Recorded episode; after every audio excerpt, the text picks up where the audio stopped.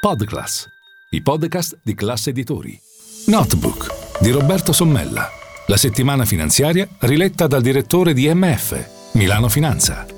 Buongiorno, benvenuti a Notebook. Il governo Meloni ha deciso di tassare gli extra profitti delle banche sulla base del fatto che gli istituti di credito da inizio anno hanno macinato profitti per oltre 10 miliardi in più rispetto all'anno passato e hanno fatto anche il boom in borsa del 24%. Ma è giusto, qualcuno teme che ci possa essere un boomerang, una restrizione del credito a causa proprio di questa tassa che ancora deve essere definita al meglio dall'esecutivo italiano. Intanto però gli italiani, sempre quegli italiani che dovrebbero essere agevolati da questa tassa sugli extra profitti bancari, si trovano a fronteggiare degli aumenti di alcuni beni di prima necessità molto superiori al vero tasso di inflazione.